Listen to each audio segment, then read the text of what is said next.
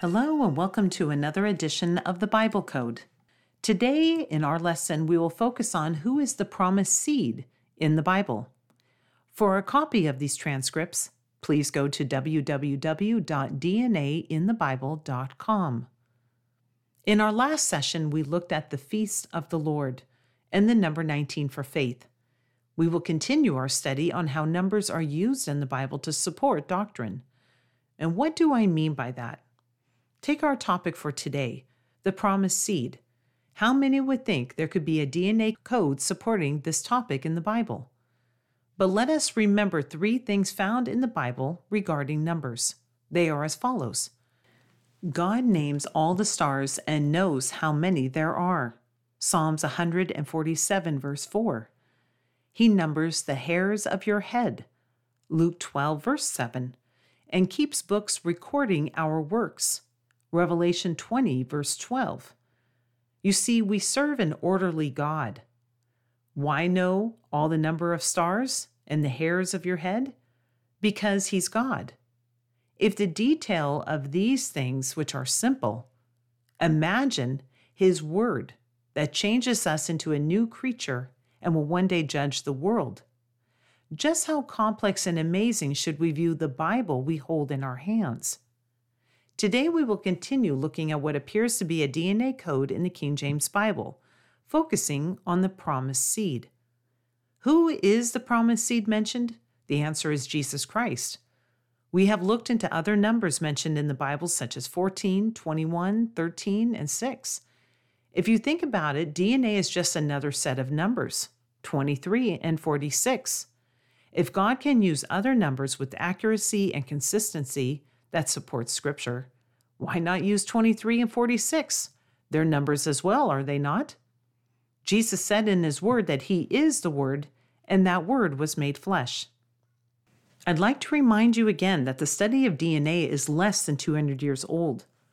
Through software such as King James Pure Bible Search, we can see fascinating codes such as the one we will look at today. I am not going to read to you every single example, but rather I am going to give you some of the highlights. And I encourage you to go to the website if you are interested in knowing more about this study and others we have covered. Let us begin. The birth of Christ is found in the 46th chapter of the New Testament, which is Luke chapter 2. Genesis chapter 35, verses 11 through 12, God is speaking about seed. In this verse, the 46th word happens to be the word seed. I will read this scripture to you. And God said unto him, I am God Almighty. Be fruitful and multiply. A nation and a company of nations shall be of thee, and kings shall come out of thy loins. And the land which I gave Abraham and Isaac, to thee I will give it, and to thy seed after thee will I give the land. Again, just a coincidence that seed happens to be the 46th word. In Luke chapter 3, you will see the lineage of Jesus Christ. There is a phrase, was the son of, and this phrase is used in 16 verses in the chapter. Was the son of is found in 23 verses of the Bible. But let us look at some more examples. In Acts chapter 13, verses 22 to 23, we will see again an example of seed and the number 23. Let me read this passage of scripture for you, and you will see what I'm seeing. And when he had removed him, he raised up unto them David to be their king, to whom also he gave testimony and said, I have found David the son of Jesse, a man after my own heart, which shall fulfill all my will. Now here it is. This is verse 23 of this man's seed hath God, according to his promise, raised unto Israel a Savior, Jesus. Let us look at another example. Romans chapter 9, verse 8 says this That is, they which are the children of the flesh, these are not the children of God, but the children of the promise are counted for the seed. There are a couple things mentioned here that relate to what appears to be DNA knowledge. For example, the seed is found in 46 verses of the Old Testament. The promise and the seed are found in 46 verses of the Old Testament. Seed by itself, just the word seed, is found in 23 verses of Isaiah. Now, what's interesting about this is Isaiah is the 23rd book of the Bible. And in this book mentions the coming again of Jesus Christ and also salvation. Let us take a look at Genesis chapter 32, verse 12. And thou sayest, I will surely do thee good, and make thy seed as the sand of the sea, which cannot be numbered for multitude. Thy seed and the sand are both being compared to, I guess you could say, DNA, correct? Well, let's see if we can find both of those phrases for either 23 or 46. The sand is found 23 times and in 23 verses of the Old Testament. Thy seed is found in 46 chapters of the Bible. But there is another passage of scripture, keeping in mind that thy seed is found in 46 chapters of the Bible. Let us look at Genesis chapter 3, verse 15. And I will put enmity between thee and the woman, and between thy seed and her seed. It shall bruise thy head, and thou shalt bruise his heel. Thy seed again is found in 46 chapters of the Bible. Let us take a look at another example you will notice that there is a phrase, this is my, and it is describing different things of God. For instance, this is my covenant, Genesis 17:10. This is my name forever, memorial unto all generations, Exodus 3:15. This is explaining and describing God. These are the actions, you could say, of God.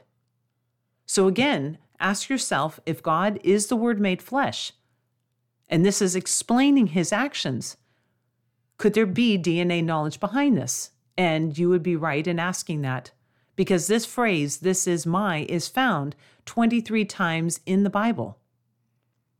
You will find that it is followed by covenant, son that liveth, infirmity. Remember, he took our infirmities, right? Comfort in my affliction, Rest forever, beloved, my friend, covenant with them, beloved son, body, blood of the New Testament, commandment that you love one another as I have loved you. And you'll notice on the transcripts all the different phrases following this phrase, this is my. And you also notice the reference of where you can find them in. Again, is this just a coincidence? considering the promised seed and that he is the living God versus a non living God, where would you think that such a passage of scripture would be found?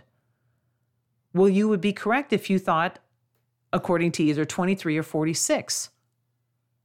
For you will find the comparison between a living God and a non living God in Isaiah, which happens to be the 23rd book, and is located in the 46th chapter of the 23rd book. I will leave you with a couple examples found in Scripture, beginning with Scripture using 23 words. For instance, in the book of Hebrews, chapter 10, verse 7, it states, Then said I, Lo, I come in the volume of the book, it is written of me, to do thy will, O God. This verse contains 23 words. Genesis chapter 12, verse 1 says, Now the Lord said unto Abram, Get thee out of thy country and from thy kindred and from thy father's house unto a land that I will show thee. The Lord spoke precisely 23 words to Abram. In Matthew chapter 1 verse 21, it reads, And she shall bring forth a son, and thou shalt call his name Jesus, for he shall save his people from their sins. This verse contains 23 words.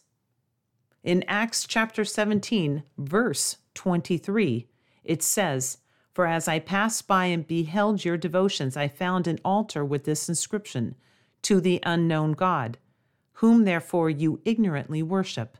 Him declare I unto you. Matthew chapter 1, verse 23 says, Behold, a virgin shall be with child, and shall bring forth a son, and they shall call his name Emmanuel, which being interpreted is God with us. And last, Galatians chapter 4 verse 23. But he who was of the bondwoman was born after the flesh, but he of the free woman was by promise. I hope you enjoyed the study on the promised seed. Again, I did not give you all the examples, but just some of the highlights. I encourage you to go to the website www.dnainthebible.com where you can see all the examples on the study, The Promised Seed, and what looks to be a DNA code. I look forward to seeing you next week when we will continue our study on the Bible Code.